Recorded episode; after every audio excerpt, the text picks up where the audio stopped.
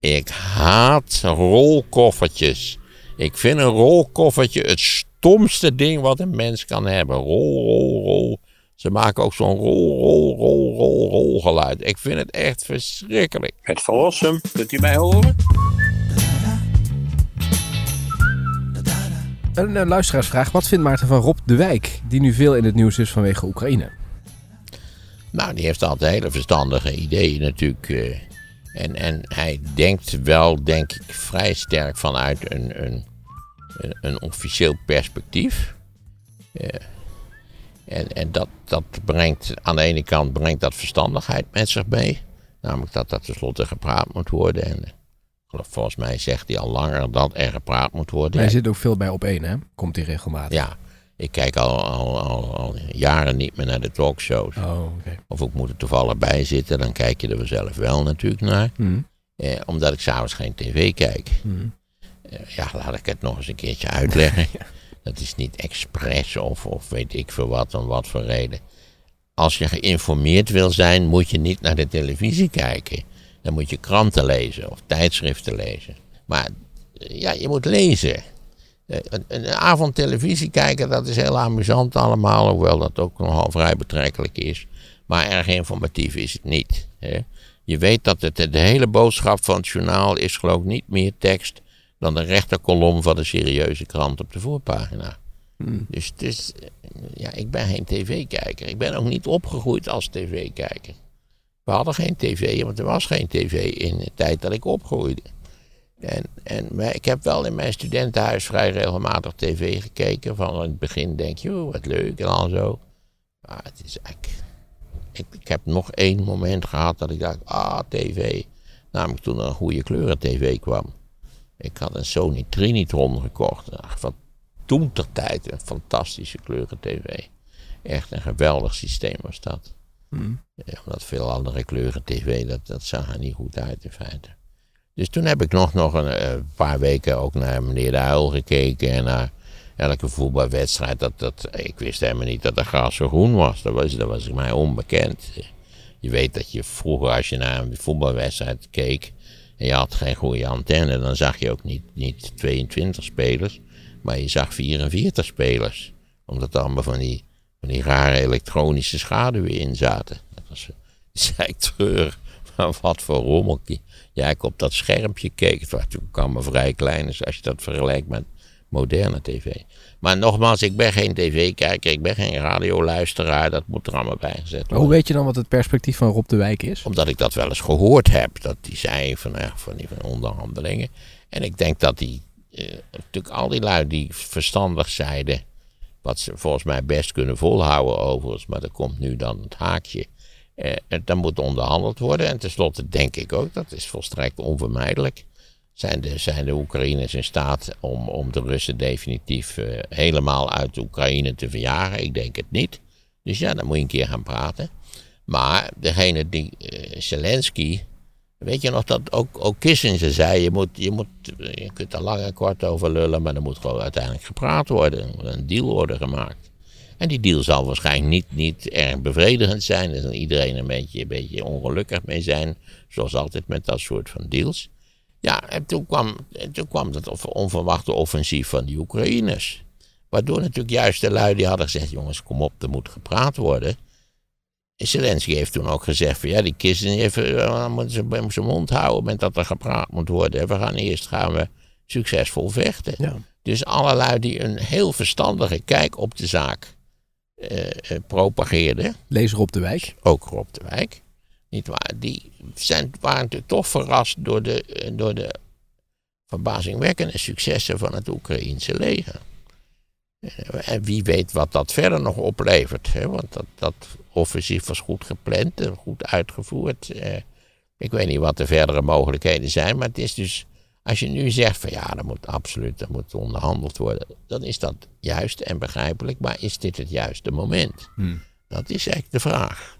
Dat is het, dan is het antwoord waarschijnlijk nu nee. Maar de, uiteindelijk zal er wel gepraat ja, moeten worden. Maar dat, ja, dus het, het, is de vraag op welk moment moet je bepleiten, moet, moet er gepraat worden. Dat er uiteindelijk gepraat moet worden, daar bestaat denk ik geen twijfel over.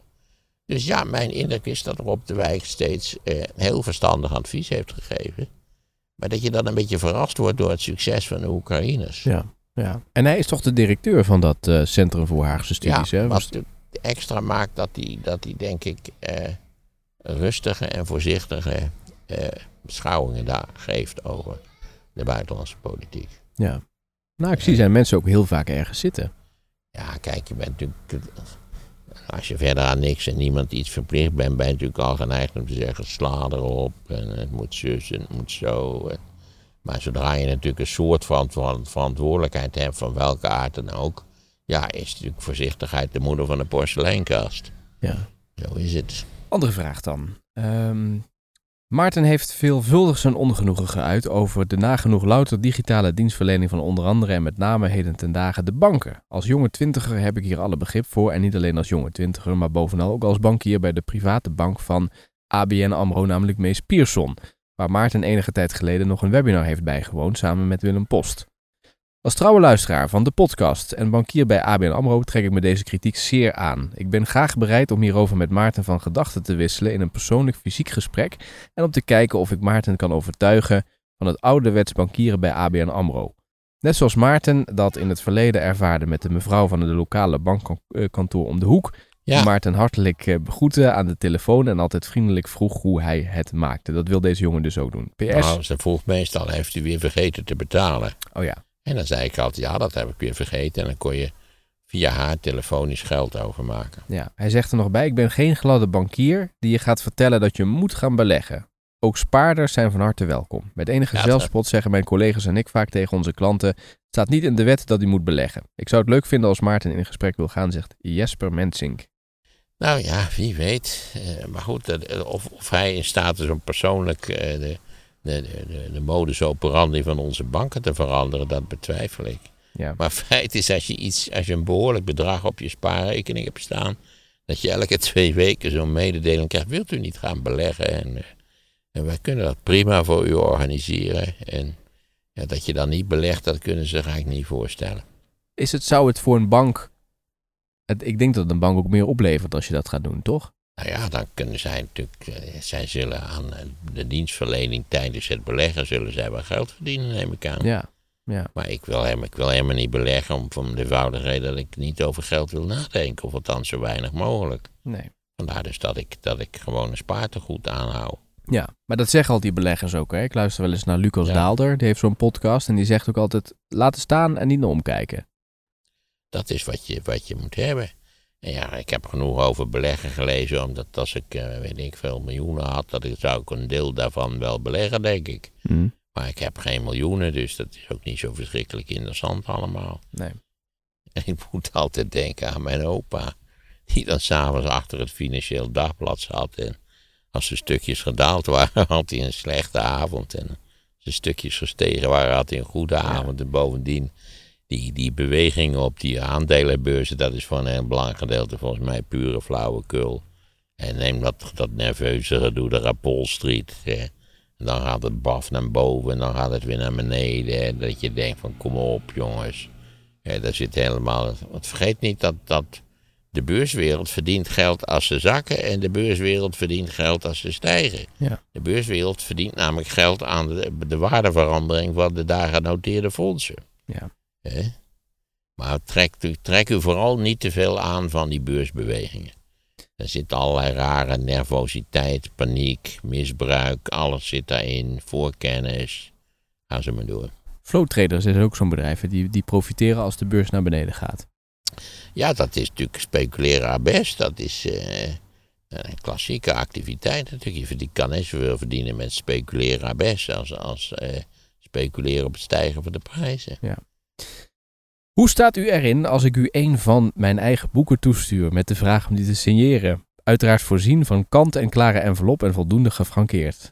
Dat, dat mag en dan, eh, dat, soms laat ik dat dan dagen sloffen, maar, maar eh, in principe stuur ik het wel gesigneerd en wel weer terug. Oké. Of gaat u binnenkort ergens in het land signeren? Hoe dan ook. Ik Ga heb door. net gesigneerd in Heinkensand gisteravond namelijk. Dan had je een voorstelling, denk ik. Ja, ja, voorstelling, ik noem het liever een lezing. Ah, lezing, ja, dat is Een ja. voorstelling denk je toch aan zang en dans en, en dat je een rokje weer rondwervelt. eh. Nee, de Heinkensand, ja, ik wist niet dat het bestond. Maar het is een het? keurig dorp. Ja, tegenwoordig een verzamelgemeente, zoals dat heet. Het is een onderdeel van de verzamelgemeente Borselen. Ja, hoe kennen wij Borselen? Daar Van de staat- kerncentrale, Ja, toch? daar staat nog een werkende kerncentrale. En die zal er wel voorlopig blijven werken, Ja, denk ik. Ik wou net zeggen, daar gaan ze kijken om te kijken hoe- wat ze willen er Wie bij. weet zetten ze er nog twee naast. Ja. Even kijken, nog even terugkomend op die rijstroken van een van de vorige podcasts. Ik vraag mij af wat Maarten vindt van het Duitse fenomeen van de Rettungsgassen. Ik rijd regelmatig naar Duitsland en ik begrijp daar niets van. Ze hebben daar immers net als hier keurige vluchtstroken die dan vervolgens door de auto's half geblokkeerd worden, waardoor die juist onbruikbaar worden. Weet Maarten misschien wat hier het nut van is, zegt Thijs. Nee, dat weet ik niet. Dat zou ik in mij moeten verdiepen. Oké, Wat mijn probleem was, de derde strook eh, met het, met het Rode Kruis. Die, die dus zodra de filetijd volgens de Rijkswaterstaat tenminste voorbij is, dan, wordt dat, eh, dan mag je nog maar twee banen gebruiken. Wat ik een idioot systeem vind, eerlijk gezegd. Ten meer omdat ik nu net heb gelezen dat het aantal files buiten de filetijd sterk toeneemt. zeker na corona weer, ja. Nou ja, ik ben gisteren dus naar Heinkensand geweest. Dat is in principe een rit van 1 uur 30 minuten. En daar hebben wij tot dik twee uur over gedaan. Zo, en ook weer terug? Nou ja, terug. Terug was het half elf, dus dan kun je Oh, wij verspreken 300 kilometer per uur rijden. Want dan, eh, dan, ja, ja, ja. dan, dan is natuurlijk de, de, de drukte is verdwenen. Ja. We hebben een fantastische infrastructuur. eh, Mits niet in filetijd. Hallo Maarten, wat mij altijd verbaast is het enthousiasme waarmee bijvoorbeeld de politie in Rusland burgers in busjes knuppelt. Ja. Hoewel ze best weten dat ze gelijk hebben. Ik vraag me altijd af hoe ze s'avonds thuiskomen en vertellen aan moeders wat ze gedaan hebben.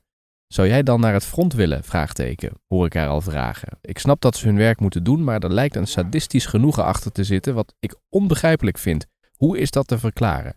Zegt Ed van der Eyck. Nou, dat is vrij simpel te verklaren. Je kunt in elke samenleving mensen vinden die het inderdaad ongelooflijk leuk vinden om andere mensen neer te knuppelen of pijn te doen. Nou, denk ik eerlijk gezegd dat een groot deel van dat politiepersoneel in Rusland, eh, eh, ja, die, doen, die hebben gewoon het gevoel dat ze hun werk doen, dat ze er redelijk voor betaald worden.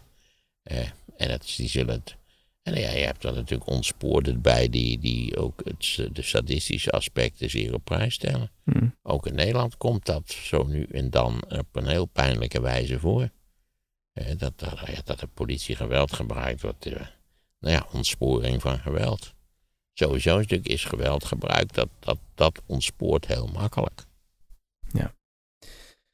Met veel plezier heb ik geluisterd naar de podcast over de geschiedenis van de toekomst. Hier is een bekende voorspelling van Arthur C. Clarke uit 64 over de toekomst van de computertechnologie die heel goed is uitgekomen, zegt Emiel Steupler. Arthur C. Clarke zegt nog wel wat, ja. Volgens mij een astronoom, maar dat weet ik niet helemaal zeker. Hmm, Ja. Oké, dan moeten we dan eventjes opzoeken, want er zit een filmpje bij. Dat is, eh, even kijken. Ehm, ochtendrood zegt weinig. Stroming noordelijk halfrond is west naar oost, wolkenvrij. Oosten is alleen nuttig bij oostenwind. Hoge druk ten noorden. Dit is een soort van Ja. eh, weerbericht. eh, voor- dat heeft ja, natuurlijk te maken... wij een hele reeks van die ochtendrood water en de ja, slootberichten hadden. Precies. Die waren niet erg serieus bedoeld hoor. Nee, hoed, vaak nog een witte hoed. ja. Maartse buien die beduiden enzovoort. Eh, ja. Even- veel, eikel, veel eikels, een strenge winter. Ja. Hallo Maarten, wat wilt u iets vertellen over Napoleon? Ik weet vrij weinig over deze man, behalve dat we de meter en onze achternaam te danken hebben aan deze man. Ook weet ik door Napoleon dat eh, in Egypte in ieder geval een en ander vertaald kon worden. Maar over zijn impact, opkomst en verval zou ik graag meer willen weten. Steen van Rosetta.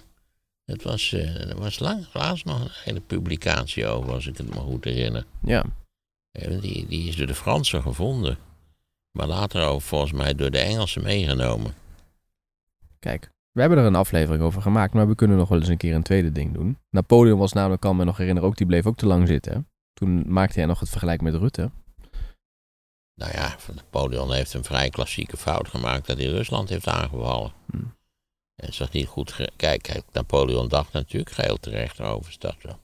Ik kan ze altijd hebben als er een veldslag geleverd moet worden. En hij heeft natuurlijk de, de, de, de wijze van bestrijding, die heeft hij waarschijnlijk onvoldoende vermoed. En toen, het, toen hij begreep hoe het zat, was het natuurlijk in feite te laat. Namelijk, de Russen ontrokken zich aan het, het leveren van een veldslag. En hebben Moskou in de fik gestoken toen Napoleon eh, Moskou bereikt had. Ja. Waarbij, ik geloof Napoleon ook zoiets zei van, nou, ze durven wel, of ze zijn wel bereid om offers te brengen. Ja, nou zal Mo- Moskou in die tijd grotendeels uit houten huizen hebben bestaan, dus het was ook makkelijk af te fikken natuurlijk. Maar ja, had hij het maar niet gedaan, wat dan? Duitsland, wat dacht je? Eh, Als Hitler het niet had gedaan. Als er voor Hitler had gezegd in de zomer van 40 van nou, ik ben wel tevreden. Moet je kijken wat ik gedaan heb. Hè, Frankrijk verslagen. Feit is dat nu een, een- afhankelijk republiekje geworden. Ja. Eh, een groot deel van Scandinavië bezet. Zwitserland, eh, Zweden hoef ik niet te doen, die leven er om toch wel. Eh, God mag weten hoe het afgelopen zou zijn. Ja. Ik denk dat hij uiteindelijk toch zou zijn verslagen door eh, de Verenigde Staten eh, in een andere constellatie. Maar het, het, het had ook best kunnen zijn dat, ze, dat zijn tegenstanders gezegd zouden hebben: oké, we laten het erbij. Hm. De Engelsen zou hebben gezegd: oké, we hebben ons empire en je zoekt het maar uit. Als je tevreden bent met West-Europa, dan moet het maar zo. Ja. Ja. Het probleem is denk ik dat, dat de nazi's eh, ja, zo vernielzuchtig waren. Dat, dat eigenlijk het hele naziregime zou je kunnen tot op zekere hoogte kunnen beschouwen als een langdurige, deels succesvolle vlucht naar voren. En, en, en je moet tenslotte natuurlijk, als je iets wil behouden, dan moet je consolideren. Dan moet je niet iedereen doodschieten die het niet met je eens is. Nou, kom, dan, dan, dan moet, je een normaal, moet je een normaal bewind voeren. Hm. En daar waren ze denk ik niet toe in staat. Hm. De Russen zijn ook heel vernielzuchtig, hè, als je ziet wat die eh, nu achterlaten. Ja, dat, dat kun je rustig zeggen, ja. Dat waren ze ook in de Tweede Wereldoorlog al. Ja. Maar toen konden we ze goed gebruiken. Ik las trouwens dat Gijs naar RTL gaat. Ja. Op- Opvallende transfer toch in de mediawereld. Ja, hij, hij wilde, hij wilde zichzelf eh, verder ontwikkelen in ieder geval. Hij gaat daar deels hetzelfde werk doen wat hij voor de, voor de publieke omroep deed. Maar hij krijgt ook wel wat meer mogelijkheden. Zich, om, om zich verder te ontwikkelen. Ja. Nou, Eh, denk aan onze reis naar, naar de Verenigde Staten. eh, in verband met een eh, streamingsprogramma wat Videoland wilde hebben. En hij gaat daar een heel panel opzetten wat ze nog niet hebben. Hè? Ja, dat is nog een heel karwei, denk ik. Aangezien het panel volgens mij voor één vandaag was zo'n 80.000 mensen of zo. Ja, Voordat je dat op de rails hebt. dat mag hij wel- niet meenemen natuurlijk. Nee, dat spreekt. Nee. Nee, dat zou wel wat zijn, zeg. Ja. ja. Jammer dat de een vandaag hem heeft laten gaan, want het is toch een belangrijk gezicht voor zijn omroep. Ja, misschien hadden ze iets meer ruimte voor hem moeten creëren. Hm. Eh, Zowel salaristechnisch als ten aanzien van de programma's die hij zou kunnen mogen maken. En was het dan niet gebeurd, dat is altijd zo bij dit soort van situaties. Ja. Ja. Je hebt spijt als de mensen vertrekken, maar je bent vaak zelf de oorzaak van het feit dat ze vertrekken. Ja. Nou, RTL is wel een leuke club. Volgens mij een hele Ik heb geen idee. Ik, ik, ja, ik heb te maken gehad bij, bij die Dino, eh, dat Dino-programma met Tuvalu en niet met, ja, eh, precies. Maar ze zou je moeten zeggen Tuvalu, dat weet ik echt niet eigenlijk. Hm. Nee. De productiemaatschappij. Ja. Je hebt eigenlijk meestal bij televisie te maken met een productiemaatschappij. Ja. Ja, ik heb het verbazend druk. Dat is een hele merkwaardige zaak, Ja. maar ik heb het verbazend druk. Maar goed, ja, ik denk... eh, ja, mijn, mijn vrouw wil wel de boosterprik, dus ik ben benieuwd wat ze daar dan voor afgesproken heeft. Maar Oh ja. hoe lang duurt een boosterprik? Die duurt drie kwartier. Ja. Tenzij je ook in de rij wel, komt. wel, wel bij de magistrale organisatie die dat de vorige keer. Dat was, was heel gevarieerd eigenlijk. Ja. Ik heb wel eens dat je binnenloopt en dan, kun, dan kan je geprikt worden. Ja. ja. Je moet op zondag gaan. Zondag kun je zo doorlopen. Maar, komt Maar wij zijn ook wel op een avond geweest. En het was koud, dus er liepen al die, waren voornamelijk oudjes vanwege die boosterprik. En die hebben ze daar drie kwartier buiten laten staan. Dat is een hele wonderlijke zaak eigenlijk. Ja. Maar op de avond gaat iedereen. Want dan denkt iedereen, oh, dat is handig. Na het werk of na Ja. activiteiten. Misschien ook wel gearresteerd toch? hè? Oh, dat zou kunnen, ja. Neem je je koffertje weer mee? Ja, neem altijd mijn koffertje, Koffertje met de laptop? Ja, ja, ja, ja. pa- Wrijf het maar in, die laptop, dat is toch een... En ik heb het toen bij de voorstelling in Tivoli gezien. Dat je hem bij je had. En het was ook echt, echt een koffertje. Het is echt een... een... Ja, mensen zijn altijd verbaasd dat ik een klein koffertje heb. Maar niets is zo handig als alleen maar handbagage. Want ja, je weet hoe het zit met die oplevering van die reuzenkoffers. Je ziet ook wel van die, van die mensen waar je denkt, waar zouden die mensen in godsnaam naartoe gaan? Blijken ze een week ergens heen te gaan, dan hebben ze voldoende spullen bij zich om ze daar definitief te vestigen. Dus ja, ik heb alleen handbagage, een heel klein koffertje, Ja. dat leg ik ook altijd uit. Alle hotels in de wereld kunnen de spullen voor je wassen. Het is niet zo. eh, Je zou eigenlijk met, met twee setten ondergoed en kleding moet je, moet je makkelijk door de wereld kunnen. Ja. En bovendien in Amerika, eh, daar kun je overal textiel, ja, niet alleen in Amerika, maar je kunt overal textiel kopen. En meestal is textiel helemaal niet duur ook. Nee. Dus het is een rare idee dat je een enorme hoeveelheid kleding of wat dan ook bij je moet hebben. Is natuurlijk, eh, ja, frustrerend was dat ik mijn eh, laptop kwijtraakte. Maar dat had eigenlijk niks met dat koffertje van doen. nee. Maar ik vind het een mooi koffertje. Dit is namelijk een beetje doorleefd. Het koffertje is, ik weet niet hoe oud het koffertje wel niet is. Ik geloof wel 40 jaar of zoiets dergelijks. Mijn vrouw heeft allemaal van die stroken van dat, van dat zwarte band erop geplakt. En anders valt die, valt die volledig uit elkaar. Ja, ik heb ook wel eens geprobeerd om een ontzettend leuk koffertje eh, te kopen. Maar dat valt om de drommel niet mee. Het is net wat je zegt. Het moet dus niet een nieuw koffertje zijn. En laat ik het even zeggen. Ik ga dit met nadruk zeggen. Ik haat rolkoffertjes. Ik vind een rolkoffertje het stomste ding wat een mens kan hebben. Rol, rol, rol. Ze maken ook zo'n rol, rol, rol, rol, rol geluid. Ik vind het echt verschrikkelijk. En die mensen trekken dat dan zo ongelukkig achter zich aan. Eh, ik begrijp, het is enorm handig en je hoeft niet te tillen. Maar op een of andere manier is het voor mij het symbool van de stomzinnigheid van het moderne massatoerisme. Ik heb zo'n koffertje voor, zo, voor de apparatuur van deze podcast eh, set. Ja, dat zei ik ook al helemaal verkeerd. En dat rolt, sommige rollen heel lekker. Oh. Zit, die, die Ik wil wedden dat je dit allemaal bij elkaar in een heel, heel fijn klein koffertje kunt. Ja, dat is waar. Maar als er allemaal statiefjes en zo bij moeten, dan Ik had ook voor mijn, mijn, toen ik nog een camera had, had ik ook zo'n fijn camera koffertje. En dat was een mini, nog kleiner koffertje dan wat je nu gezien hebt. Wat ik van mijn opa had gekregen, een leren koffertje. Maar ja, het is zo, zo totaal versleten. Dat. Maar het bleek eh, om de drommel niet mogelijk, mo- moeilijk, niet mogelijk te zijn, of in ieder geval heel lastig te zijn, om een nieuw, maar toch doorleefd, fijn koffertje in dat genre te kopen. dan moet je op Marktplaats en zo gaan kijken.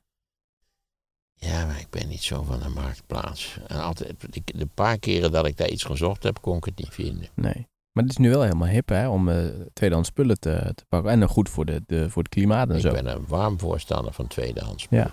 Ja, ja. Deze keurige eh, winterjas die ik aan heb, een lichte winterjas, die heeft mijn vrouw tweedehands gekocht. Ja, super.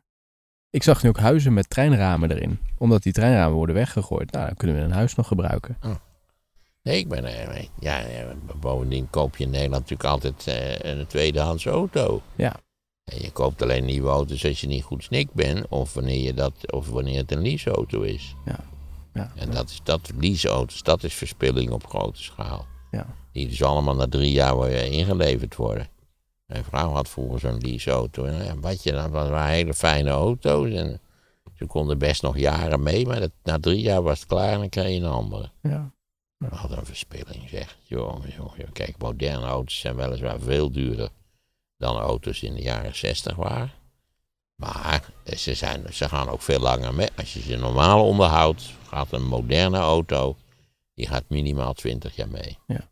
Ja. Maar dat doen mensen niet, zoals je weet. Nee. Nee. Oké, nou, ik- één boe je mag ze ook alle twee nemen, je mag er ook één meenemen. Hoor. Nee, ik ga ze niet alle twee meenemen. Nee. Want je, je raakt ook in een toestand dat je allerlei kennissen die op bezoek komen zeggen van heb je nog zin in een boek? Heb ik wel eens van mijn, mijn goede vriend Frank. Die, had met, die, wilde, die had, heeft maar 40 boeken. Dus elke keer als hij een boek erbij koopt, dus stoot hij er één af. Hij houdt het constant op 40. Dus ja, regelmatig zegt hij van heb je geen zin in een boek? Maar dan heb ik dan, nee, ik heb zo ontzettend veel boeken. Er is geen grotere zegen, moderne zegen, laat ik ook. We gaan positief Oh, afsluiten. dan gaat het karretje dat was handhaving, dus ten- Ja. denk erom, hè. Ja, ik zet dat ding weer even aan. Vertel maar, een grotere zegen dan? Het digitale boek. Oh ja, dat En heb je je leest altijd van, over mensen die houden niet van, die willen een echt boek in hun handen. Ja, Nou, ik begrijp niet waar dat nodig voor is. Echt Nee. niet. nee. Het is ja, toch fantastisch dat je, dat je op vakantie of, of, of, of je, je, als zodra je tenminste je laptop niet kwijtmaakt, natuurlijk zoals ik, dat je, dat je klapt dat ding open en je hebt, je hebt 300 boeken onder je neus. ja, dat klopt. Dat klopt. Maar die goed, geen eh, enkele ruimte innemen. ja. maar het is natuurlijk wel zo dat hier kun je lekker in bladeren in dit boek. Nou, dan kun je net zo goed, je kunt net zo goed in digitale je- boeken bladeren. Kijk, dat geluid en eh, sommige mensen vinden ook geur van een boek lekker. Ik geef toe, dat is een factor, maar die weegt toch ab- absoluut niet op tegen het feit dat het, nou ja, dat het een hoop papier is, een hoop gewicht. Een boek weegt al heel gauw een pond of meer. Ja. Eh, en ja, ik vind die digitale boeken geweldig. Ja. En met je kleurenscherm eh, kan, zijn, komen de illustraties ook tip-top over in feite. ja. Wanneer begint de slimste weer? 30 oktober. Dan ga je opnemen. Oh, dat is al snel. Leuke gasten? Ik heb nog helemaal geen gastenlijst gezien. Oké. Die krijg ik meestal pas een week van tevoren of zo. Ze hebben altijd, eh, volgens mij is het een hele bellerij om, om, om er weer 30 mensen bij elkaar te bellen. 30 mensen, zo, dat is veel, ja. Dus iedere... Ja, nee, ja, dat zijn 30 uitzendingen. Dus, en er valt bij elke uitzending valt er één af. Dus je Ja. hebt 30 mensen nodig. Ja, ja. Ja, dat is een grote scala aan mensen die je dan moet hebben, ja. Ja, vooral omdat natuurlijk eh, hele bekende mensen weigeren het natuurlijk allemaal. Ja, Die, als ze het al leuk vinden om een keer deel te nemen, doen ze het in Vlaanderen. Dus als ze dan afgaan, dan is het in Vlaanderen. En daar wordt niet zo op gelet natuurlijk. Mhm. Maar dus, iemand, iemand die, die in Nederland echt bekend, de kans dat, dat Maxima zich gaat laten vangen voor de slimste mensen is 0,0. Of Rutte, lijkt me ook leuk een keer. Rutte, nee, je begrijpt, die is al honderd keer gevraagd, maar die heeft er, ik denk, kijk maar link uit. Hè? Of Prinses Amalia, die doet het ook niet, dat kun je zo. eh, Nee. Nee, dat Thierry er Baudet heeft, een waarschijnlijk heel keer, aardig zou spelen. Baudet heeft een keer meegedaan, hè? Ja, dat was geen groot succes. Nee. Die vloog er meteen de eerste ronde uit. Ja. Ik ben nou vergeten hoe precies, maar het was niet indrukwekkend. En naar NPO 1 gaan jullie, hè? Ja, daar waren wij, dat, voor ons had dat helemaal niet gehoeven. Maar ja, dat is van hoge hand is dat besloten. Ja. Eh, omdat, eh, ik vond het juist namelijk wel leuk dat je het meest succesvolle programma van NPO 2 was. Sterker nog, dat eh, vonden wij ontzettend leuk. Dat je met enige regelmaat hele andere populaire programma's, het zij van RTL, het zij van Nederland 1, dat je die wist te kloppen. Met zo'n fijne, zo'n fijne, relatief goedkope quiz als de slimste mens.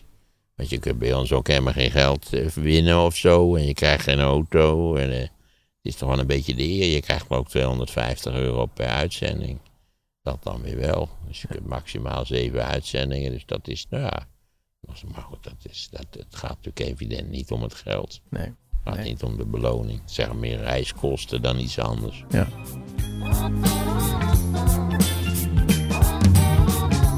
Ik haat rolkoffertjes. Misschien kan Zweden een unie aangaan met Italië. De live podcast over Europa kun je vanaf nu terugluisteren. Wat een verschrikkelijke gedachte toch. Je denkt wel eens, ik hoop wel dat ik dood ben voordat het echt fout gaat in Europa. Het linkje vind je in de beschrijving bij deze podcast. Nou, dat lijkt mij wel een hoopvolle afsluiting.